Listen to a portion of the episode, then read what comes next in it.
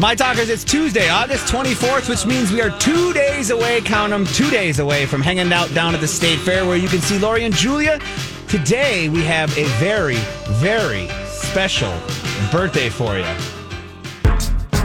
Go, go, go, go, go, go, go, shorty. Go, It's your Julia. birthday. We're gonna party like it's your birthday. Gonna sip Bacardi like it's your birthday. Playing And you in the know we club. don't give a f- That's your birthday. Oh, honey. Julia, happy birthday. And Julia shares a And birthday Will. with her son. Thing one, happy birthday. That's right. Giving know who you birth on your birthday. Uh, what are the odds of that? Not, you know, a month early. Right. No less. Right. What Julia, did my, my sweet brother write? You're getting up in the years. Um, I don't know. Did you bring I him the lost card? it already. Oh, for God's sake. Barb, thanks for the card. Everybody, thanks for the nice wishes on Facebook, on Insta, the personal notes, everybody. Um, Oh, the But Casey- station r- retweeted a very cute photo of you. Are you like five with your it's with grandpa, Grandpa Duke? Duke. Yeah. but Are I was like- looking at that. I'm looking for Casey in the um in the face. Do you see it? And I had Oh, yeah. nice big teeth, you know, no braces. They hadn't moved together yet. I didn't have braces, but you know, remember when your teeth first come in and you just Oh, they're huge. they're huge like Bugs Bunny teeth. Yeah, that's out That's there. a very cute picture. of me with Grandpa Duke. Yes, it's just Aw. a really sweet little picture. Yeah, lots of people on Facebook Oh, and thanks everyone. Woo! and uh, Twitter, uh, and now you share your birth date with Charlie Watt's death date. Well, I, I was waiting. Lori, I literally, when I was coming in and I heard it on the Dirt Alert when I was driving in Uh-huh. on Clean and Bradley, and I'm like, oh no. Mm-hmm. Oh no. And Charlie Watts was the drummer for the Rolling Stone. He passed away today. So um, I just, I knew, I just was like, oh dear. Oh, Lori's good. And I dear. already, Julia, I had the. I don't know. I don't know why everything feels like it's falling apart in the world. Ah, because know- maybe it is. Because maybe it is. Maybe it is, but we digress. Yeah. So I okay. So you know everybody gets woken up by the you know Well, the monsoon thunderstorm at 4 a.m., I And felt like. fine, you know, let Yeah. it rain, let it we rain. I need hope it. it's raining up north. Same. you know and um so i was like getting my concert tickets for the fair in Mm-hmm. order and And Grant, if you know you something you don't know about Lori is that she has this filing system back from 1968 when she was in third grade. I'm just kidding her. But I mean, she has an amazing filing system that she can find anything. And so, what was happening in your filing system? well i she I literally couldn't- has file folders for every day of month, you and you then have- there's the date. you have 1 through 31 and then you have a file for each month of the year She and- literally has this system. Yeah, Hey. it, well, it works for me. Yeah, but, what- but what I, works for you? I, I outplan myself, so I get your birthday present Right. together, and um, you know, so I'm like, okay, there, that's done, and then I'm like, oh, I'm going to get my concert tickets because I, for whatever reason, am the ticket buyer for groups of friends. You are. You and are I the get state the fair ticket, I- buyer. Oh, for all And for all tickets. kind, well, we went through the Rolling Stone ticket purchase on Yes. the- the air Yeah. ab- about a, two months ago. So I'm like, I got to get these three different dates because I've got there's three, you know, there's like 6 Mm-hmm. people going each date, and I'm like looking for my Tim McGraw tickets, and I can't find them. Oh dear. I am panicking at the disco. Right. I'm going Those through every file. Uh-huh. every file. I'm like, I just had them out the other day because. Uh, that concert, like many other concerts, I had people whose tickets I bought for them who haven't paid me that bailed on me. So fun. It's so much fun. So much fun. See, if you had Venmo, Lori, it's a kind of a slick way. But yeah, you I don't, don't, want to have Venmo. I don't. I don't need know. Venmo. I, want my friends to write me a check or give me cash. I know. I'm going to be old school. I Yeah, like- you are. I want greenbacks. Yeah. I want the coin. Yeah. Anyway, so um, I'm like, holy crap! I just had these tickets out because I had sold. You know, I know. I got some people to go, and so I'm like looking for them. I go through go through my tickler file, look through everything. I'm getting so upset that I have to keep running to the bathroom because now my stomach is roiling Absolutely, and boiling. it's and I don't even know anything about Charlie Watts. Right. I have no TV on. I'm just like, It's too early. We didn't know yet. Well, no, this was like at ten, so Oh, it could okay. have been, you know. And I think that's when the news broke about nine forty-five. Okay. And I'm like, oh my God, I'm going to have to email the state fair and see if they can Oh, find my tickets that I bought me? in March of 2020. Whoa. Are you kidding No. me? You're And thinking then- that they're going to have them? Well, they could reissue them. Like, there's a Oh, way of knowing the seat, but I think this is a pain. You know, oh my gosh. Mm-hmm. Then I thought, I wonder if they're in my tickler for today. That's already in my little bag. Sure enough, that's where they were. And That's Ah. unbelievable. I mean, she's I outsmarted so, myself. You did outsmart yourself. Yeah. And I I went I I need a jacket that keeps the water out. Do you remember when we went to the Cher concert at Xcel? one? The Oh. one at, at Xcel, the most recent one Yeah, at yeah, Xcel yeah. where I might have had a couple two minutes. Right? Oh, I had Did a you leave your raincoat there? No, I bought this jacket that I thought was waterproof, and it poured that night, and it was cold. Mm-hmm. And I, I took a, I'd parked down by Lowertown, and so on the way leaving the concert, I stopped at the St. Paul Grill because I was so cold, and my jacket just soaked, uh, soaked all the way through. And there was an Indian wedding going on, and I had to go meet the parents. Oh, fun. Oh, sure. Why not? Yeah, why not? Here's here's this fun lady with a loud mouth soaking wet that wants to talk to you about your beautiful, you know, wedding. Right. I mean, they're just like whatever. But actually, it was very funny. We did have a very funny conversation. But so the same jacket, and I put it away, and I think, okay, and it's so such a cute damn jacket. So today, I decide I need exercise, and I don't want to go to the club, so I just. Put on some earbuds and started walking Mm-hmm. In the rain. Oh, good. in this jacket that So I forget is so not waterproof. and I was too far on my loop to circle back. I was soaked from head to toe. Happy All birthday I to you. I got a birthday shower. That's right.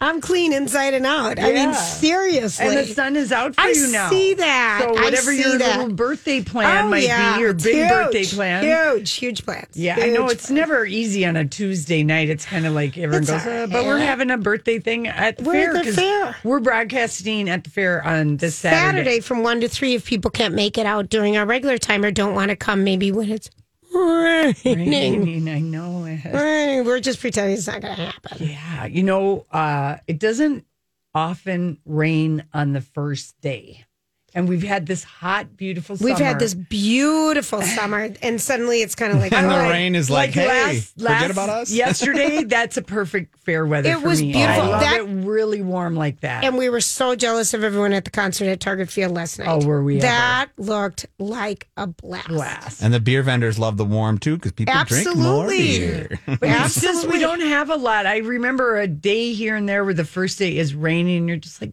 damn it. But we had one year where it was like 100 degrees every day and no one came. Remember the record heat wave? Yes, We, were in our old location. We chapped our faces Yes. with our little it um, was misters. It was so hot. We so we've had all different weather we, we cycles. have, we have. It's just part of the gig, Yeah. and it doesn't make it any less fun if it's kind of drizzly. It's still. as long fun. as you have a waterproof or. A Well, I'm getting a new jacket. and my top, decided. we got the we, got, the ponchos, for sale, for three dollars. And they're white with deal. a great pink logo. Yeah, but they got a hood and they They work. They work. They will. Keep They totally work. I know. it. All right, listen. When we come back, it's our story we can't get enough of. We'll be right back. Listen, before we talk about Charlie and his amazing life, um, at some point today during our show, um, we're giving away a pair of tickets to James Taylor's concert. James Taylor and his All Star Band at Xcel Energy Center on November 29th. So, um, what's your favorite James Taylor story or experience? Is what we're going to I thought we were going to do a sob story. or sob story. Yeah. Something like that. Not now, but we're going to do it later in our show today because tickets don't go on sale till Friday and you can get your tickets first here. Yeah. Now, Okay, so Charlie Watts, drummer, bedrock drummer, the engine room of the Rolling Stones, died at the age of 80. Holly posted um, a throwback photo of, of Charlie Watts. He made the best dressed list. He's a very dapper guy. So she posted that. She also posted the top 10 Charlie Watts Rolling Stones songs um, from different albums. So that's just kind of a fun list. Yes. And uh, he, I mean, I just, I guess, even though like in early August when the Stones said Charlie Watts wouldn't be going on tour because he had surgery and he wouldn't be able to tour. But they said he was recovering and he was doing fine. Yeah, but he died at a London hospital today, and he wa- he did have throat cancer in 2016. So maybe it was complications from that.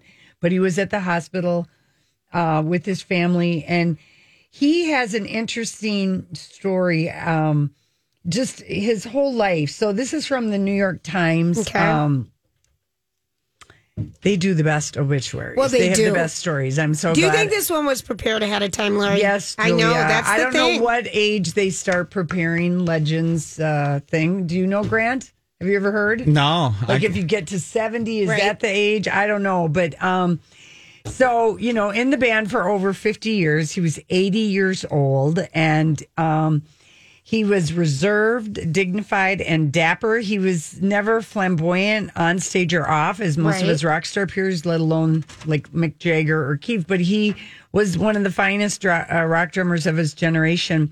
Keith Richards said in his 2010 autobiography, Life, Charlie Watts has always been the bed that I lie on musically, and he and which he, is just like so. that's so poetic. It Lori. is. and and he also kind of talked about how he always faced him Yeah, Keith was always looking at him and because like that's the beat. Give me the beat. Yeah, give me the beat. And um, um, Bruce Springsteen wrote in an introduction to the 91 edition of his drummer, uh, Max Weinberg's book, The Big Beat. Okay. As much as Mick's voice and Keith guitar, Charlie Watts' snare sound is the Rolling Stone. When Mick sings, it's only rock and roll, but I like it. Charlie's in back, showing you why.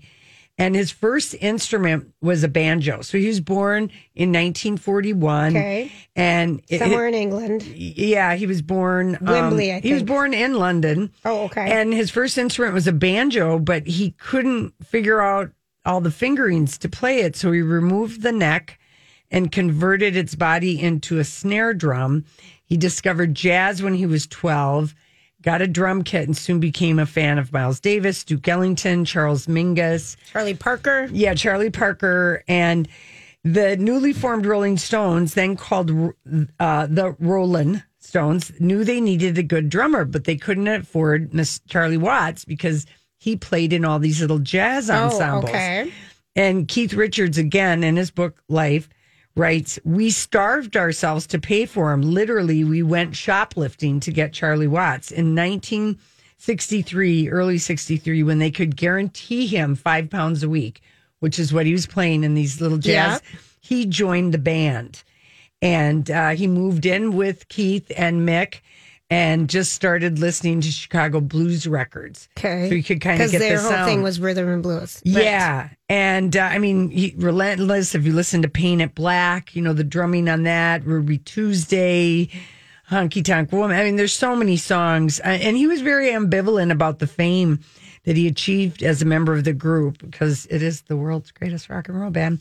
He said in the 2003 book, according to the Rolling Stones, I loved playing with Keith and the band. I still do, but I wasn't interested in being a pop idol sitting there with girls screaming, It's not the world I come from. It's not what I wanted to be. And I still think it's silly. And as you know, and he married his wife in 1964. Right. So And they have one year. daughter, They have right. one daughter. Right. And on tour, And stayed he- married the whole way through. Yep. On tour, he would go back to his hotel room alone, and every night he sketched his lodgings. He told Rolling Stone magazine, I've drawn every bed I've slept in on tour since 1967. Okay. I did not know that. It's a fantastic non book. Um, of the bedrooms of oh that's funny i didn't it? know that And uh, he told the Weekend Australian about the many fights between Keith and Mick. He said, uh, "I stay out. Of, you know, I stay out of that. I'm usually mumbling in the background." And there was one time, however, when Charlie Watts was n- not happy about being treated like a hired hand. Um, and I got to get this story right. because it comes to us from Keith Richards also. So Okay. he writes in his book that Charlie Watts or that Mick Jagger had started suffering from LVS, which is lead vocalist syndrome. okay and that's then his ego was becoming too big That's for his own good. So the year is 1984. The Mm-hmm. Stones are in Amsterdam. They'd been out drinking until the wee hours of the morning. and um, they just anyway they, they were really pissed. Keith was really pissed because um, Mick Jagger piggybacked on a Rolling Stones multi-year, multi-million dollar record to get his own solo Oh, thing. So it. Keith Okay. was mad, mad at him, and they'd gotten back to the hotel at five in the morning, and Mick decided to call Charlie's room to get him to come to the room and like talk about this. Right. And, he's like, "Where's my drummer?" Were the words that My drummer. That's what, as Keith Yeah. called him, Brenda Jagger, that he would called him Brenda, uh, had uttered into the phone. And a few moments later, there's a knock on the door, as Richard describes in his book Life. Charlie Watts, Savile Row suit, Savile Row suit, perfectly dressed, tie, shaved, the whole bleeping bit. I could smell the cologne. I opened the door. He didn't even look at me. He walked straight past me, got a hold of Mil- Mick, said, Never call me your drummer again. Then he hauled him up by the lapels of my jacket and gave him a right hook. Mick fell back into a silver platter Stop. of smoked salmon on the table and began to slide towards the open window in the canal below it. Jagger almost fell at the window, but Keith caught him in time. And later on, Watts wanted to know why Richards had to stop Jagger from sliding into the canal. And Keith said, My jacket, Charlie. That's Okay. why, my jacket. That's a good story. It is a good story. We're we've got something. Um, Paul McCartney, you know, did a little something on Twitter. The Rolling Stones. There's just a picture if you go to RollingStones.com of Charlie Watts, and just the band itself released a statement. I'm sure those guys are gutted. I'm sure. So we'll go back. We've got a couple more you know, things to say Yeah, about Charlie Watts All uh, when we come back. But yeah, we've got Got a Low J book amazing book. It's called Chasing, Chasing the, the. So, true crime uh, and thriller people, this is a book for you. We are delighted uh, to have another edition of the Low J Book Club. Richard Chizmar is joining us. He's New York Times bestselling author. His latest book, Chasing the Boogeyman, a novel. Holy crap, Richard. So good. Hey, how are you? Good. How are you? I'm good, thank you. I'm glad you enjoyed it. Oh, my gosh. Oh my gosh. All right. So you co authored a book with Stephen King called Gwendy's Button Box. I think there were two books, right? There were two so far, and the third one, actually, Gwendy's Final Task, is uh, coming out in February of next year, and that Steve and I wrote that one together also. And how did you, like, are you, how did you and Stephen King become writing compadres? I I started a little magazine called Cemetery Dance way back in 1988 when I was in college, and um, it was horror, suspense, that kind of thing. And and right from the very beginning, I always sent copies up to up to Stephen King's office in Bangor because he was, you know, the reason I was doing this stuff. Right. And um, over the years, you know, I, I was fortunate enough to be able to publish some stories of his and then some limited edition books of his. And uh, at some point, the business, you know, relationship became a friendship. And, uh, and then, yeah, one day we were just talking about stories and collaborations, and he mentioned to me that he had a, a story called Gwendy's Button Box that he couldn't finish, and he sent it to me the next morning, and uh, that's how it happened. I mean, it's complete, complete shock, and and I, I would say dream come true, but I, I never dreamed that big before. Yeah, no kidding. That's amazing. So, Chasing the Boogeyman, is this your first novel? It's technically my first novel. I wrote the second Gwendy book by myself. You did. He was on a deadline and work, working on something else, and it, and it, they they they coined it as a novel, you know. Mm-hmm. Uh, but it's it's technically it's a little short. It's a long novella. So this is my first full length, you know, novel in my fifties, and uh, you know, I, I tell people that with Gwendy, I kind of became a an overnight, uh, you know, um, bestseller at, at you know after being in the business for almost thirty years, and now here I am in my fifties, and I've got my first novel on the shelves. And I, I we agree with uh, Stephen King uh, that is compulsive reading and scary. So give people the setup of chasing the boogeyman. Um, Chasing the Boogeyman takes it, it takes you back to my hometown of Edgewood, Maryland, um, back in the summer of 1988, and uh, at the time I was I, I, I just graduated from college and I moved back to Edgewood into the the house I grew up in with my parents. Uh, I was engaged and and my fiance my fiance and I decided we'd save some money and I'd live at home until the wedding nine months down the road, and. uh yeah, so- some bad stuff was happening in in, in the town. Um, and I was there to witness it. And chasing the boogeyman is just it, it's just kind of you know as true as it can get until you get to the murders, and then and then I'm a little uh, inventive. But uh, but yeah, I, I you know it's about an innocent time and an innocent place that uh, you know bad things have invaded. And and I mean, it is a blend of Fiction fiction, true crime, and memoir. I mean, when I got to the end of the book, I mean, you blew my mind. Okay, blew my mind. um, will you tell me because I really th- thought everything that I was reading. I I mean, I Yep. didn't really know what I was reading, We but I didn't. kept turning the pages, and then you've got photographs and other media in the book that was just really adding to the whole layer of mystery. Why'd you do that? I, I, I really wanted to Blair Witch, you know, the the audience. I Mm-hmm. wanted to play it as real from start to finish, and that was something my 22 year old son very early on was like, "Dad, you're going to get sued. You can't do this. You know, you're going to drive the property values in Edgewood down because they're going to think Right. that this serial killer preyed on the town." And and I just blew that off. I'm like, Billy, you know, we don't even know if anyone's going to read this thing. You know, we'll see. And when I sold it to Simon Schuster, uh, a wonderful editor named Ed Schlesinger, he very quickly introduced me to the legal department at, at Simon Schuster, and they they pretty much said, "Yeah, Rich, we're not going to do that." Um, but the reason for the photographs, I wanted to add authenticity, and and I I, I love that the book jacket doesn't advertise them because the reader just you know flips the pages, and all of a sudden there are pictures of the people they just read about and the places they just read about. So it immediately, for you know, hopefully, it immediately adds a layer of, oh wow, is this real? Did, wait a minute, what what's happening? And then, like you said, if if the story's good enough, you'll keep flipping pages and then you keep seeing pictures. And at some point, I've had a lot of readers say they Googled, you know, names and incidents, Yes. and and because they were convinced. We're, we're, we were we're shocked. Yeah. Um, I don't want to give away too much, but the book is Chasing the Boogeyman. If you're just joining us, we're talking with Richard Chizmar. And um, Richard, what did it? Okay, so you said this is really your first novel as a 50 year old um, man, and what do you, what did you think when you were done with the book? Did you know you had a hit?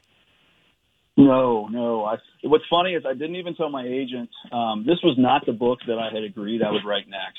Okay, Um, and but when I, when the idea came, I was like, oh boy, I, I want to do this. So I just sat down and I and I wrote it, and it came very quickly. I wrote the first draft in, in maybe three months. Um, it, it, it all just kind of poured out, and I like to tell people this.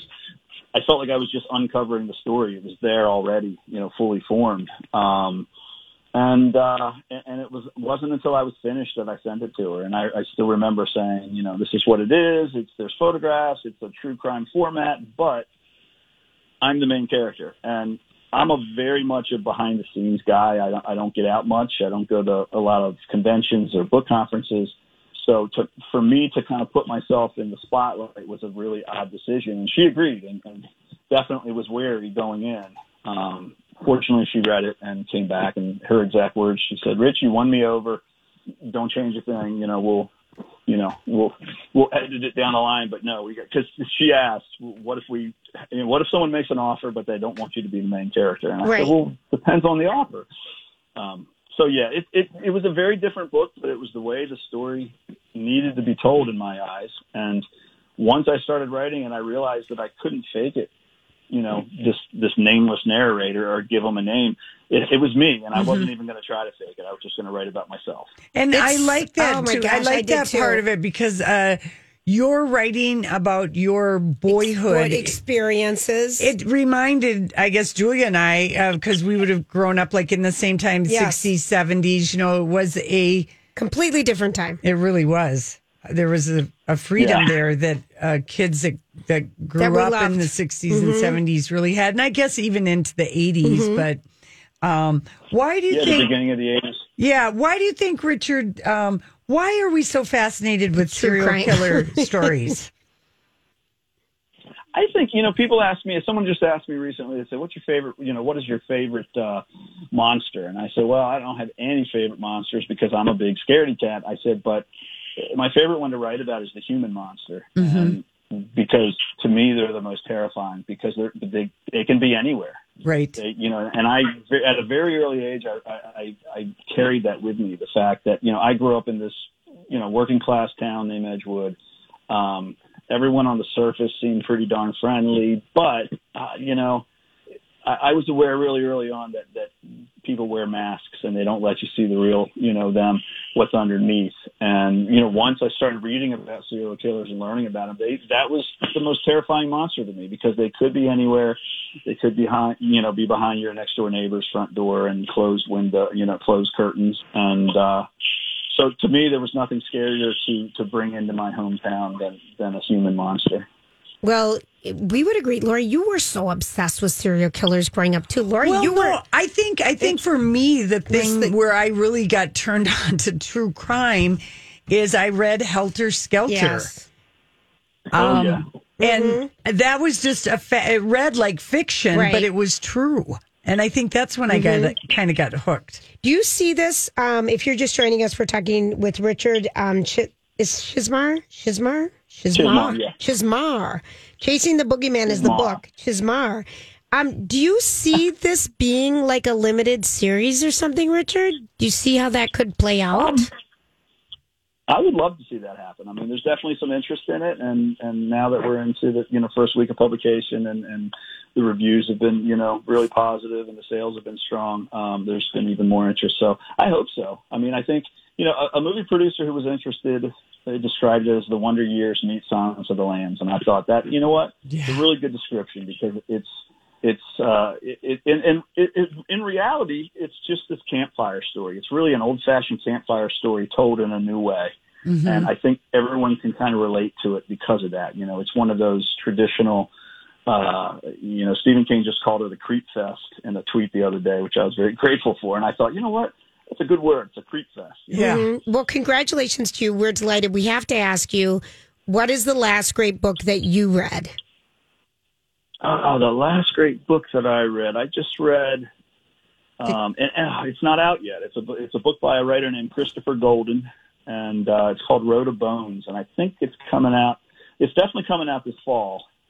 But, Good. Uh, it's it's set it's set in like Siberia or something, and it's it's set uh, you know on a a, a true basis on this road that was built on the bones of the of, of the people, the prisoners who built it, and it's it's it's scary as hell.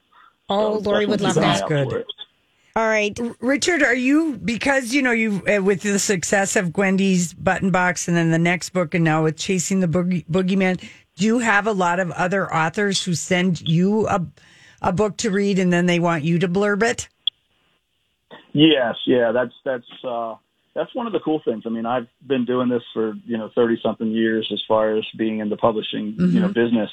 And I've always thought the neatest thing is to get, you know, to get arcs, to get advanced reading copies or even manuscripts from other authors ahead of time. I, uh, to me, that's still the, one of the biggest bonuses, and I'm a big book nerd. So to to get uh, an advanced copy of something, and then to have them ask you, you know, hey, if you like it, will you send me a blurb or an endorsement? That that's even cooler. So Yeah. yeah, I- I'm easy to please, but that that still makes my day.